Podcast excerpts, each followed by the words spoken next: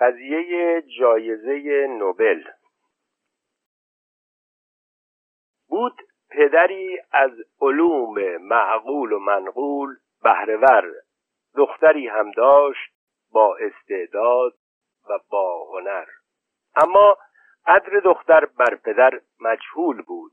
پدر به او هیچ اعتنا نمی نمود پدر شبها می‌خورد دود چراغ می نشستک و تنها در کنج اتاق. هی قصیده و غزل صادر می نمود به استقبال قدما شعر می سرود شعرهای خود را در انجمنها می‌خواند و میرو بود جایزه. تبریک میشنید از مردم برای این جربزه اما چون دختر می‌دید اشعار پدر می‌زد دست حسرت و تلهف بر سر. که چرا شعر من نتوانم سرود تا شوم مشهور اندر عالم زود. یک شب با این افکار رفت روی پشت بام از غصهش آن شب هیچ نخورده بود شام. بر ماه و ستاره ها نظر بسیار نمود از شدت تأثر صادر مقداری اشعار نمود. ناگهان چون اشعار خود را بدید از ته دل نعره یا حق کشید. آمد فورا پایین از پشت بام رفت پهلوی پدر خود و کرد سلام. داد اشعار خود را به دست پدر. پدر بر سرتاپای آن اشعار کرد نظر. پس کاغذ را مچاله کرد با غضب. گفت برو گم شو از پیش من ای نادان بیادب. اینها که گفته ای شعر نیست قضیه است. آری از وزن و قافیه و صنایع بدیعیه است. تو غلط می‌کنی به توانی شعر بگویی همچون من. نتوانی شد شاعر شهیر اندر زمن. تو ندانی یک کلمه صرف و نحو عربی؟ کی به فارسی نویسی یک شاهکار ادبی؟ تو نخواهی تو علوم عروض و بدی خواهی بود اندر شاعری طفل رزی تو بو نبرده از رسوم بحر و قافیه هیچ نمی‌فهمی در شعر خوب و بد چیه؟ حسن مطلع حسن مقطع لازم است. هم موشع هم مرسع لازم است. قضیه غلط می کند با قصیده برابر شود. جفنگیات دخترکی همسر ادبیات پدر شود. دختر نومید شد و رفت دم قهوه خانه. دید آنجا آب پهنی روانه. به زبان حال با خود گفت لب آب روان شنیدم شعر از طبع هر ایرانی می شود روان بلکه دوان. پس کنار آب چندک زد آن دختر هی فشار آورد او بر مغز سر ولی وامانده بود برای پیدا کردن مضمون. بی خودی هی نگاه می‌کرد به زمین و آسمون. ناگهان چشمش بر پشت دیوار قهوه خانه فتاد نیشش شد واز و خاطرش شد شاد. دید بر آن دیوار با یک خط جلی با زغالی نوشتن دستورات اخلاقی خیلی عالی. که ای جوان بر افت مردم من و ما دست دراز. همچنین تو ای دختر در کوچه میا با رخ باز. بر حیثیات دیگران بگذارید احترام تا احترام گذارند بر حیثیت شما دیگران.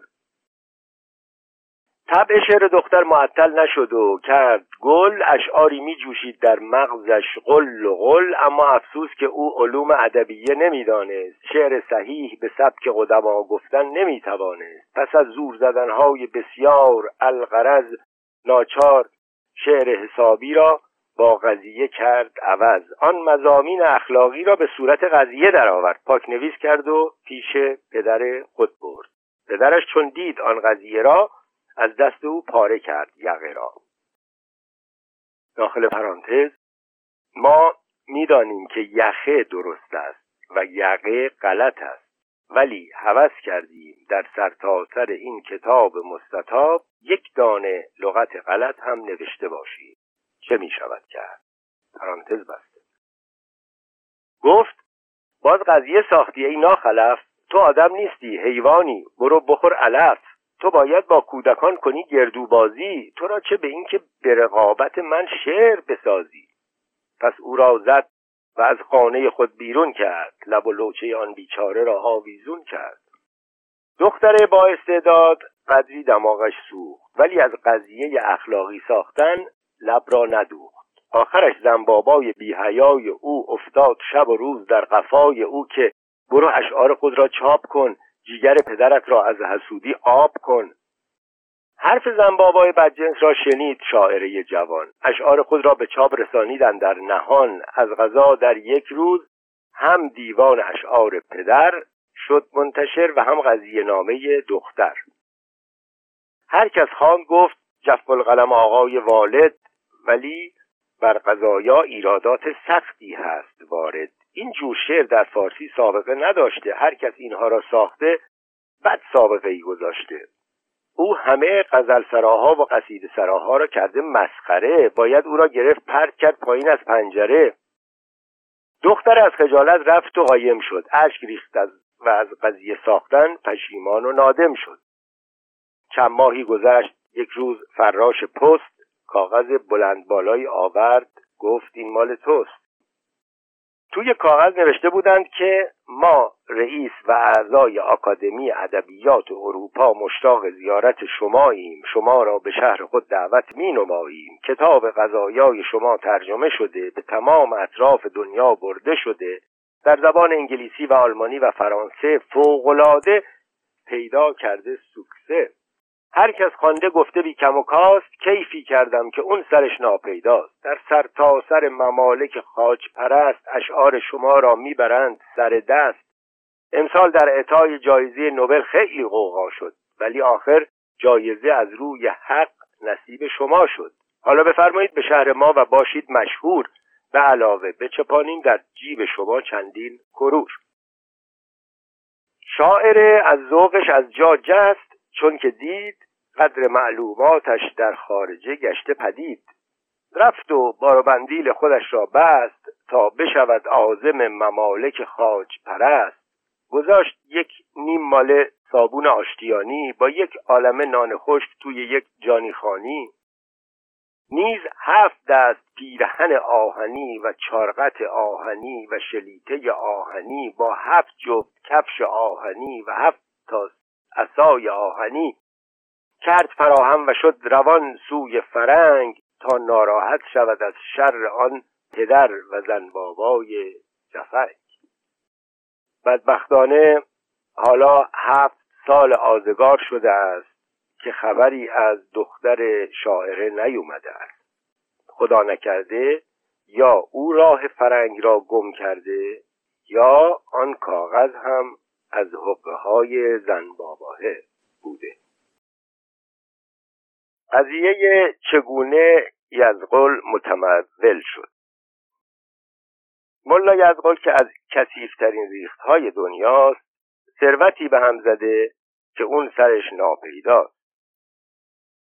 پولش از میلیون و بیلیون در این دنیای خراب شده گذشته و به ده هزار کاترلیون رسیده. اما هیچکی نمی‌دونه سر موفقیت او چیه. زیرا یزغل نه تاجر نه ملاک نه هوچیه یک خاکروبه کشی است با قد کوتوله و ریش کوسه کوسه سرش هم از بیمویی عینا مثل منقار خروسه. همه خیال می‌کردن که توی خاکروبه ها او یک روزی گوهر شب چراغی چیزی کرده پیدا. وگرنه خاکروبه که کاترلیون نمیشه. کاترلیون سرشو بخوره. سیراب و نون نمیشه. مخلص کلوم شبی که بر بستر مرگ خودش افتاد آوردن که پسر عزیز خودش را پیش خواند. و اول او را قسم داد که تا زنده است حرفهایی را که اینک برای او خواهد گفت به کسی نگوید و فقط به نوبت خود در بستر مرگ بر اولاد ارشد خودش آن را آشکار کند و همین سفارش ها را هم به اولاد ارشد بنماید. یزقل نژاد چنان که خواهش پدر بود قسم خورد. آنگاه یزقل سر موفقیت عجیب خود را بدین ترتیب برای او بیان کرد. اما خواننده اگر بپرسد این اطلاعات از کجا به دست نویسنده افتاده نویسنده جواب خواهد داد این خود قضیه دیگری است. اینک وسیعت نومچه سری شفاهی کاترلیونر شهیر یزغل. من نه ارسی داشتم نه هنری نه مایهی نه تیلهی فقط داشتم سر کچلی ریش کوسهی قد کتولهی هر کسی می‌رسید سرکوفتی می‌زد به من. از دیدن ریخت من روی زمین میانداخت آب دهن. ای پسر جون از ریش کوسه و سر کچل و قد ریغونه عالم و آدم بد میگند. اما قدر اینها رو کسی نمی‌دونه.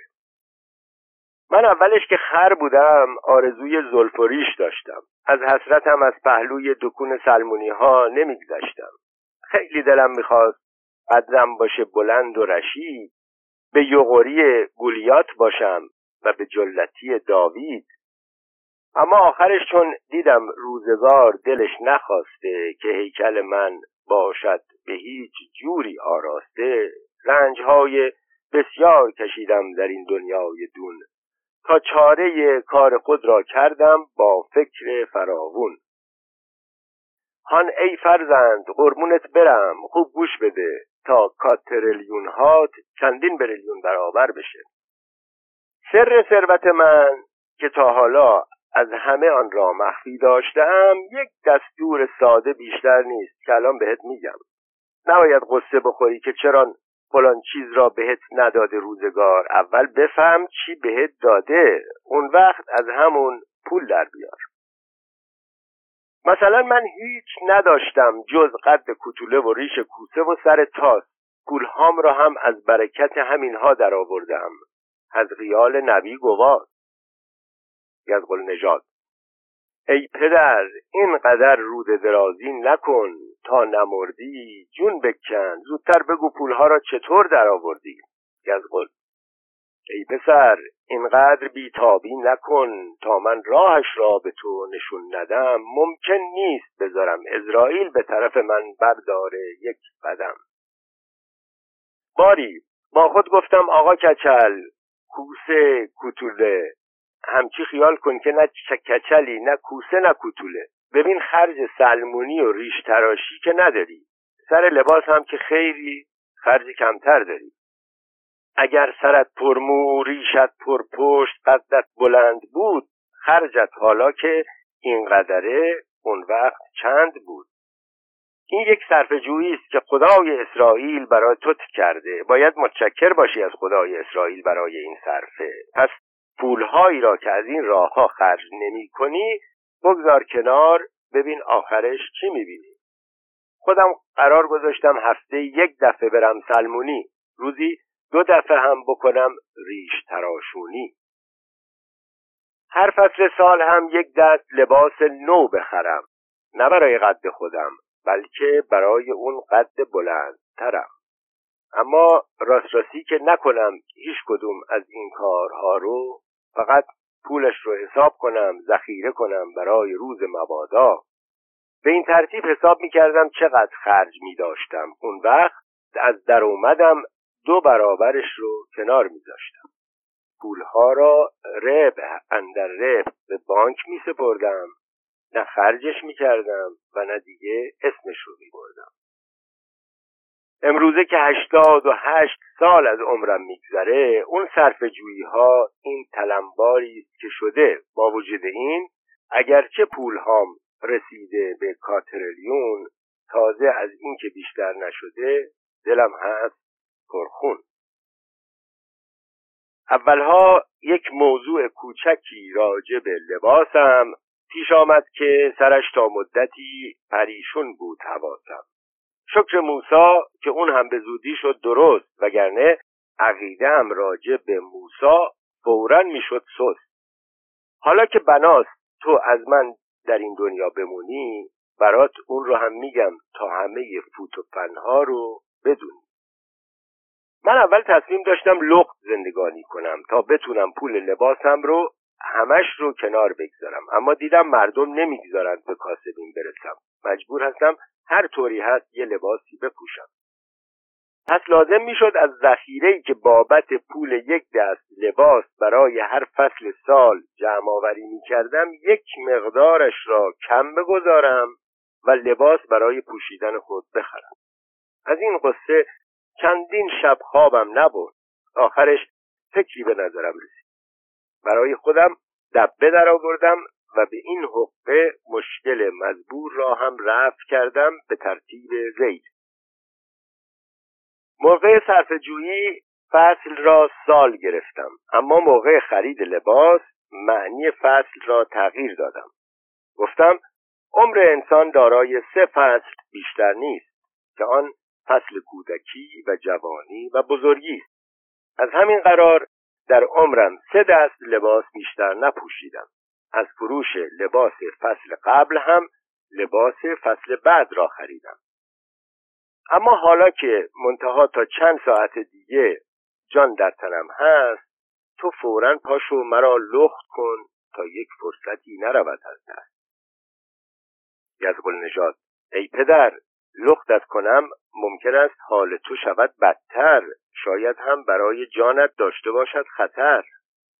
یزقل ای ناخلف معطل نشو. امر مرا بکن اطاعت تا دلیلش را بعدا شهر دهم برایت. یزقل نژاد ناچار پدر خود را کمک کرد. ارخالق و زیر شلوار کهنه را از تن او درآورد. یزقل چون تمام لخت در بستر مرگ دراز کشید به لباسهای خود نگاهی کرد. و از سر رضایت آه کشید. پس به پسر خود یک نصیحت آخری داد. یک نصیحت آخری داد و پس افتاد. گفت بزرگ که شدی و لباس تنگ شد آن را بفروش اما در عوض لباس دیگر نخر. همین لباسهای مرا بپوش. قضیه جایز نومچه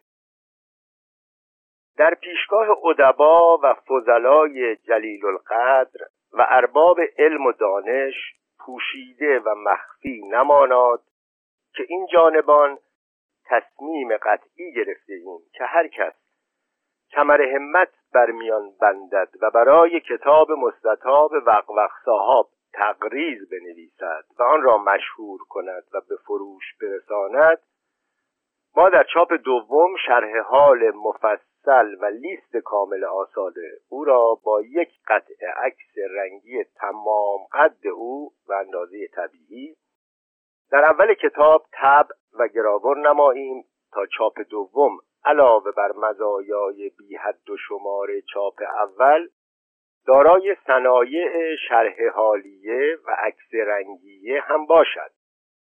و اشخاص دیگر تشویق شوند به اینکه کار و بار زندگی خودشان را ول کنند و فقط سنگ ما را به سینه بزنند.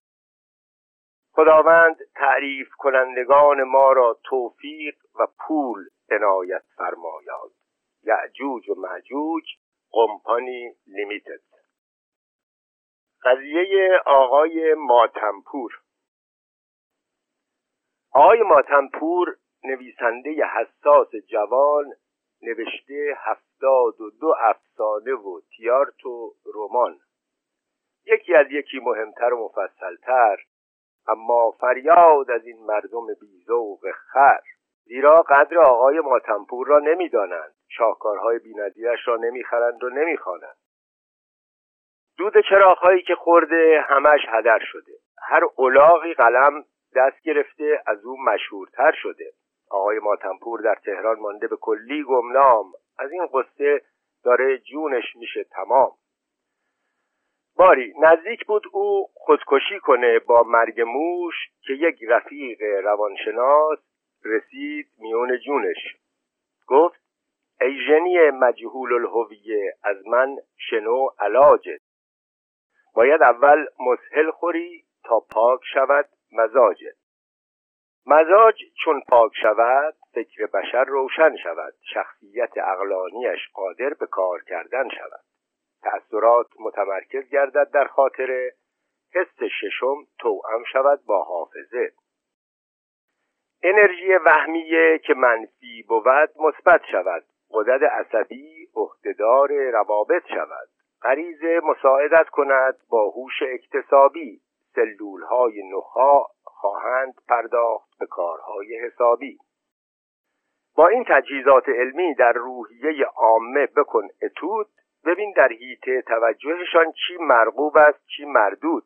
مخصوصا چند نفری را که پیش افتاده اند دقت کن چه اسلوب هایی به کار بردند تو هم همانطور کن بیشک همانطور میشی. وگرنه زور بیخود نزن که بور میشی.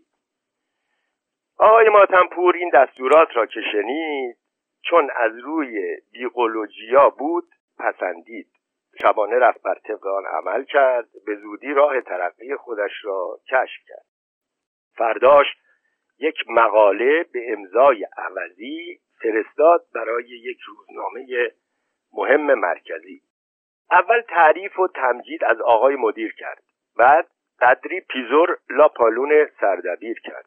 سپس نوشت واقعا جای بسی افسوس است که بعضی از مطبوعات جدید اینقدر لوس است. جوانان بیگناه را گمراه می کند تیشه بر ریشه افت و اخلاق می زند اما نباید هم شد به کلی تسلیم نومیدی. البته پایان شب سیه می باشد سفیدی. در زوایای ادبیات معاصر بعضی آثار می شود باعث انبساط خاطر. مثلا ترشحات گوناگون آقای ماتمپور حق آن است که بیش از اینها باشد مشهور.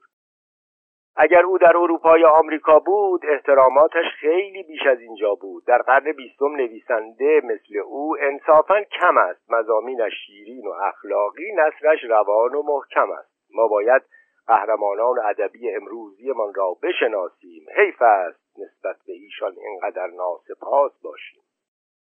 نویسنده را اگر تشویقش نکنند یکو دلسرد می شود قلم را خرد و خاکشیر می کند بیار و ولگرد می شود لذا خواهشمندم به نام عواطف رقیقه قارئین دانش پژوه معطل نشوند یک دقیقه. کتابهای این گمنام بزرگ را تهیه کنند. روح خود را از اعلاترین اغذیه تغذیه کنند.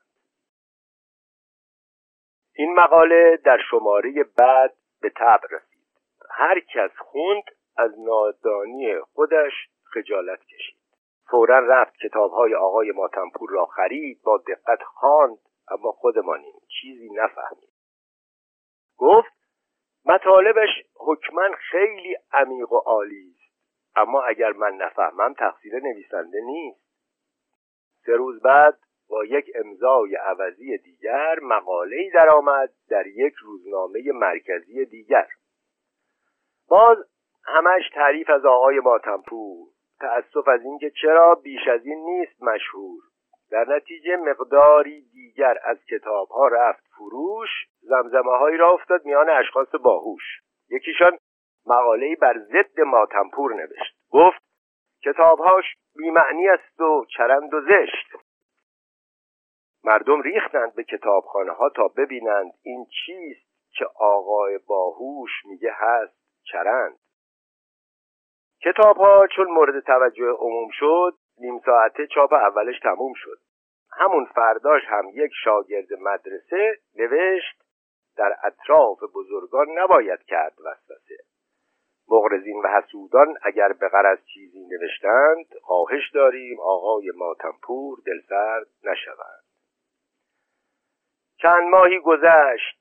پنج شیش سمسار و بنکدار هم نوشتند. او هست نویسنده ای عالی مقدار. کتاب ها به چاپ نهم دهمش رسید. ماتمپور مشهور شد به مراد دلش رسید. شما هم همینطور کنید. مجرب است. مشهور میشید. وگرنه هی جوش می‌خورید. آخرش هم بور میشید. قضیه گنج.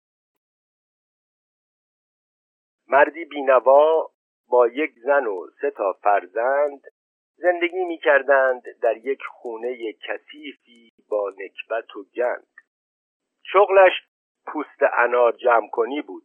از پول آن نان خالی تهیه می نمود یک اتاق کاهگلی دود زده داشت نصفش فرش داشت و نصفش نداشت. همانجا میپختند و همانجا میخوردند در توی یک اتاق زندگی می‌کردند. یک شب زمستان خیلی سرد باد برف را پخش می کرد مثل گرد. از لای درز در باد برف را داخل می کرد تا وسط اتاق را پر از برف و گل می کرد روی چاله کرسی آبگوشت پلق پلق می‌زد. بچه ها دور کرسی خوابیده بودند. بوی غذا با بوی کرسی مخلوط شده. یک طرف اتاق تاپاله خوشدیده کوت شده. مردی که خوابش برد و یک خوابی دید یک باغ قشنگی در نظرش شد پدید.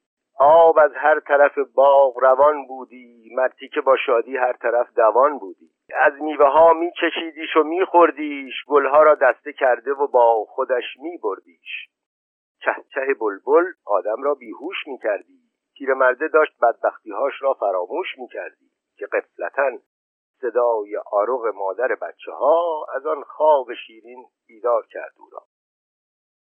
چشمایش را مالید و نگاه کرد نگاهی به در و دیوار سیاه کرد آهی کشید و گفت افسوس هرچه دیدم در خواب بود افسوس. آنچه در خواب دیده بود به زنش گفت زنی که بعد از آن که تا آخر همه را شنفت گفت الله که خیره باغ علامت گشت و سیره انشاءالله پولدار میشی میریم زیارت. استخوانی سبک کرده میشیم راحت. دمدم های سهر مرتی که از رخت خواب پا شد تک و دست به آفتابه رفت لب چاهک. ناگهان زیر پایش گروپی صدا کرد یک گاو چاه به چه گندگی دهن وا کرد مرتی که سه مرتبه نعره زد و فرو رفت. زنی که از اتاق پرید و سر او رفت. چراغ را آورد و چاه را دید فریاد کشید و تناب طلبید. وقتی که تناب را انداخت در چاه دید خیلی سنگین است. گفت واه واه. بچه ها را صدا کرد تا کمک کنند شاید پدرشان را بیرون بیارند. تناب رفت پایین شوهره گفت یالا یا علی بگید زور بزنید بکشید بالا. اما وقتی که تناب بالای چاه رسید زنی که جیغی کشید و عقب پرید. زیرا عوض شوهرش یک صندوق گنده دید. درش را که باز کرد نمی‌دونی اون تو چه. توی صندوق خوابیده بود تپه تپه اشرفیالات و جواهرجات قلمبه. زنی که باز تناب را پایین فرستاد. مردی که صندوق دیگری بالا داد. ال خلاصه. مردی که چهار صندوق جواهر و طلا بیرون فرستاد و خودش هم آمد بالا. اون وقت بس کی ناغلا و زرنگ بود از آن پولهایی که خدا براش رسانده بود خیلی با احتیاط مخارج می‌کرد. خودش را از جرگه فقرا یواش یواش خارج می‌کرد. خانه و ملکی خرید و خودش را معتبر کرد. به اطراف اکناف ممالک اسلامی چندین سفر کرد. اول مخصوصا به کربلا و مشهد و مکه رفت. کربلایی مشهدی حاجی شد. آرزو از دلش در رفت. عاقبت از شهر خود علاقه کن شد و رفت به کربلا. خانه و زندگی را انداخت و مجاور شد همانجا. با زن خودش خیلی خیلی خوش بود. زندگی شیرینی برای خود فراهم نمود. زیرا هر روز به زیارت اماکن مقدسه مشرف می‌شد اینقدر زیارت نومه می‌خوند که دهنش پر از کف می‌شد هر شب هم می‌رفت پهلوی مادر بچه ها اشرت می‌کرد. در تولید مثل کردن قیامت می‌کرد. این کار هر شب و هر روز می‌شد تکرار. تا عمر هم داشت خسته نشد از این کار. قضیه فرویدیزم می‌خواهیم یک مبحث فلسفی را به میان کشیده و ما هم اظهار لحیه بکنیم تا بدانید که ما می توانیم در کلمات و عقاید بزرگان دنیا غور کرده و ته و توی مطلب و مقصودشان را درآوریم. آقا زیگموند فروید عالم مشهور نمسه که کتاب ها نوشته است به بزرگی خمسه عالم و محقق معروفی بود که آنچه او گفت قبل از او کسی نگفته بود. روح آدمها را که تجزیه کرد یک جهنم شهوتی در آن پیدا کرد. زیرا با کمال جرأت ثابت می کند که اساسا بشر روی شهوت زندگانی می کند از اولین مرحله زندگانی یعنی طفولیت شهوت است که بشر را مقید ساخته و می کند همان طفلی که پستان مادر را میمکد شهوت است که او را به این کار وامی دارد دخترها روی اصل شهوت از پدر بیشتر خوششان میآید تا از مادر.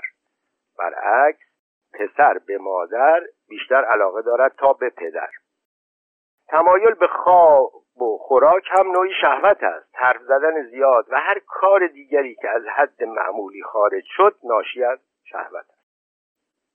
همه موجودات در این دنیای دون محکوم شهوتند از نباتات تا حیوان. همه آنها به جان یکدیگر افتادند اودیپ کمپلکس و لیبیدو و رفولمان راهنمای آنها شدند طبیعت به جانوران می‌گوید همدیگر را بخورید ولی در عین حال خودتان را هم بپایید. تا نسل شما هرگز منقرض نشود. جانور دیگر شما را معترض نشود.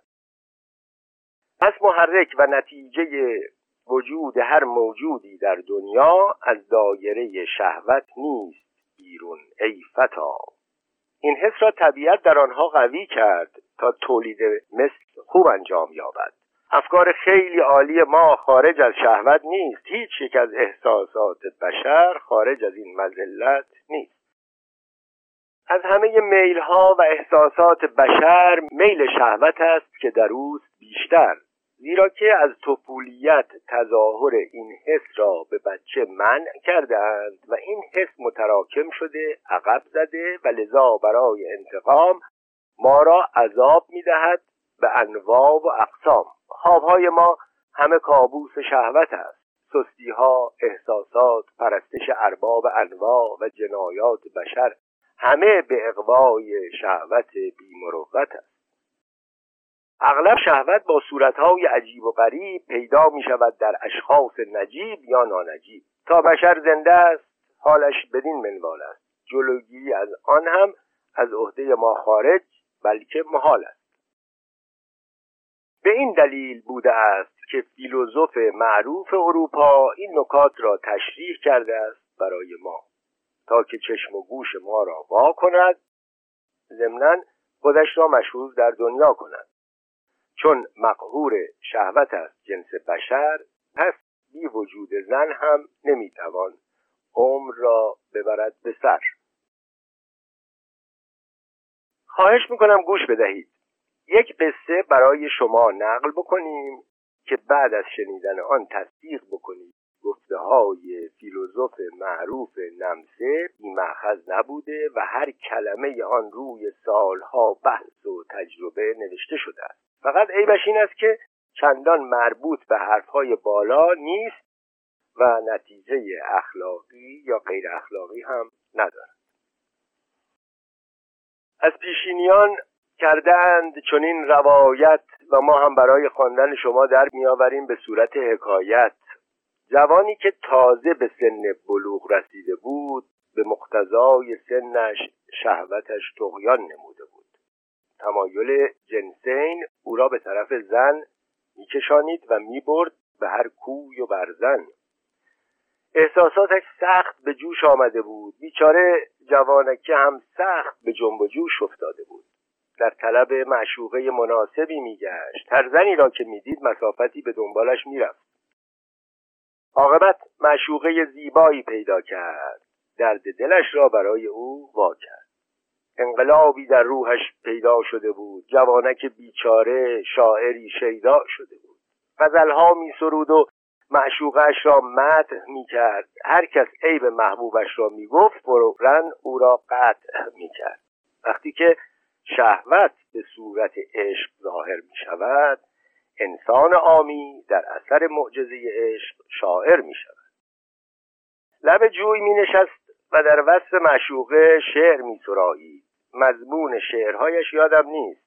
لابد از همین شعرهای معمولی بوده که خیلی ها برای معشوقه های حقیقی یا خیالیشان به هم بافتند. الخلاصه چون در روزهای اول دستش به معشوقه نمی رسید خودش را به رختدان او زد و تنکش را دزدید. شبها با آن تنکه راز و نیاز کرده و بو می کرد یک پانویس. صنعت سرقت الشعرا از فیلم فرشته آبی. ادامه متن. اگر معشوقه هر کار بدی می‌کرد به نظر او بهترین کارها جلوه می‌کرد. خیال می نمود در تمام دنیا بهتر از معشوقه خودش نمی شود پیدا. مخلص کلوم وصلت کردند و به هم رسیدند. چند ماه با هم زندگی کرده نشستند و پا شدند خوردند و خوابیدند. کم کم پسره حس کرد و به خود آمد و چیزهایی فهمید که تمام آن خیالات عاشقانه از سرش پرید.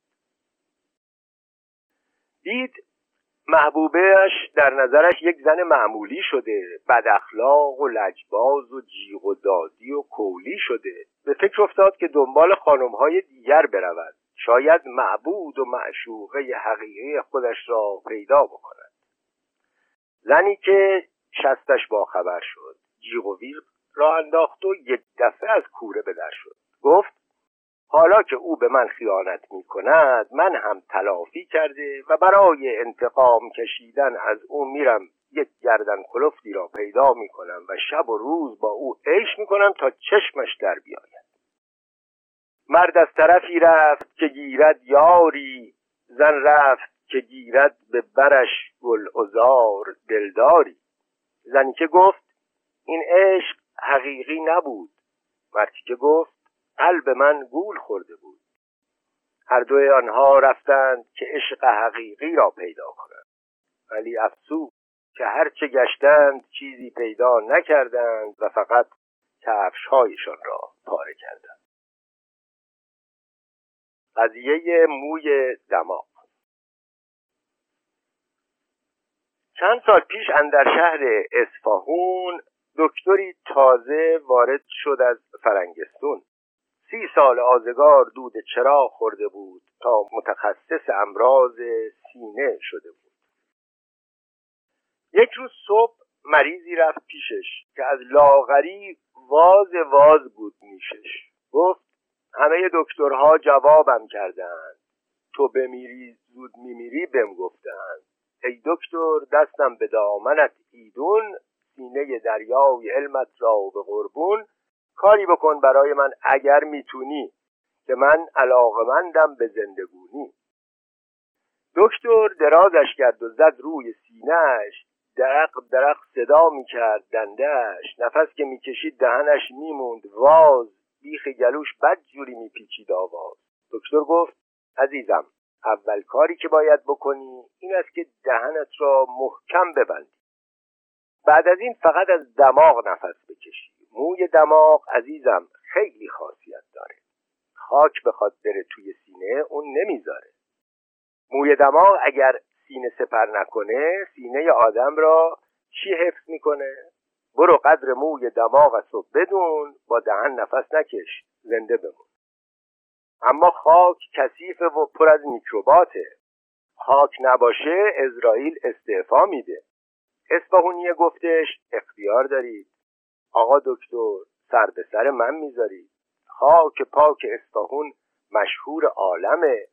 موی دماغ مسخره مرد و زنه. از قدیم و ندیم اینطور گفتند ایرانیان قدیم هم باهوش بودند به علاوه به رگ غیرت من بر می‌خوره کسی به خاک اصفهون فوش بده.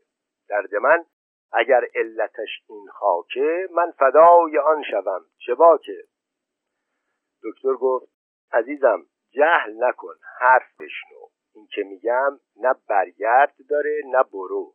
آدم اگه سنگ باشه آخر میمیره. اما بی موی دماغ زودتر میمیره. عزیزم فرنگی ها جون کردی کندهاند. تا تازه بعد از 99 سال فهمیدند که خاک کثیف و مذرت داره و خاصیت های موی دماغ بسیاره. گفت یعنی خاک پاک اصفهون هم کثیفه؟ این حرفا در اومده از پر کدوم بند لیفه پس مردم از دین و آینشون برگردند یک کاره موی دماغ را بپرستند. شما لامذهبا باید از دکتری دست بکشید. بی خود موی دماغ خلق خدا نشید. از غذا خود دکتر سل گرفت و مردش. اما اصفهونیه که هی خاک پاک میخوردش مرضش خوب شد و گردنش شد کلفت. همین. قضیه شخص لادین و عاقبت اوی. ای پسر اینها را که شنیدی پند و اندرز بگیر. استخبار بگو زبون تو گاز بگیر. یک جوانی بود لادین و بی معلومات خیلی بد و به کلی لات و پاد. نه اتم به گوشش خورده بود نه ایون نه استرانسفور می‌فهمید چیه نه بیوریون. همه مبانی اخلاقیش سست بود فقط کارهای بد اخلاقیش درست بود. بی اندازه هم تقص و کل شق بودش. خلاصه افعل التفصیل احمق بودش. هر روز تو اداره و هر شب تو کافه می‌گفت از این زندگی شده هم کلافه. نبود در فکر تشکیل عائله و خانوار تا نسلش بعد از او بماند یادگار. چند سباهی در فرنگستون سگ زده بود. عوض آب دو خیار خرچنگ و قورباغه خورده بود و دختر رخشورهای فرنگی لاس زده بود. لذا از فامیل محترم خودش سر خورده بود. یک شب که دیر وقت می‌رسد به خونه از زور مشروب بود مثل آدمهای دیوونه. یک شب دیگه انگاری لال مادرزاده هیچ حرفی نمی‌زد با ابوی و اولاده. اگرچه خودش بود فاضل و دانشمند می‌گفت کتب فضلا همه هست چرند. کتابهاش را می‌خواست به جهودا بفروشه پول آن را هی برخصه و بخوره و بنوشه. پدر پیرش هر چی به او نصیحت می‌کرد که پسر از راه زلالت برگرد او فحش می‌داد و بابا را مسخره می‌کرد. می‌گفت ما جوانها عاقلیم شماها خرید. اصلا شما پیرپاتال ها به درد نمی‌خورید. پیرها هم برای اینکه او را ادب کنند مجبور شدند او را غضب کنند. دیگر داخل آدمها راش نمی‌دادند. محل سگ بهش نمیگذاشتند. اما او چون بود افعل التفضیل احمق هی باز فحش داد و خورد شراب و عرق. به هیچ وجه جدیت نمی کرد در پشت میز کار. از وجودش ضربه بر پیکر اجتماعی خورد بسیار. آخرش کارش به افتضاح کشید. صنعت سکته ملی. پانویس. در هر قضیه تا صد کرور سکته ملی جایز است. اما از این شماره که گذشت دیگر جایز نیست و سکته عنیف می شود ضمنا اگر چه مناسبتی ندارد متذکر می شویم که اشعار به این سبک در زبان فارسی بی سابقه و بی نظیر و از مبدعات و مبتکرات اختصاصی این ضعیف می باشد ادامه متن. از بیپولی و بی سر و سامونی شد مریض و بدبخت و لاجونی. یک شب هم صدای توپ کرد و مردش. آرزوی آدم شدن را به گور بردش. مردن همان و عبرت سایرین شدن همان. دل پیرها از فوتش غمگین شدن همان. پیرها گفتند افسوس اما چشمش کورشه بچه ناخلف بهتره که توی گوشه.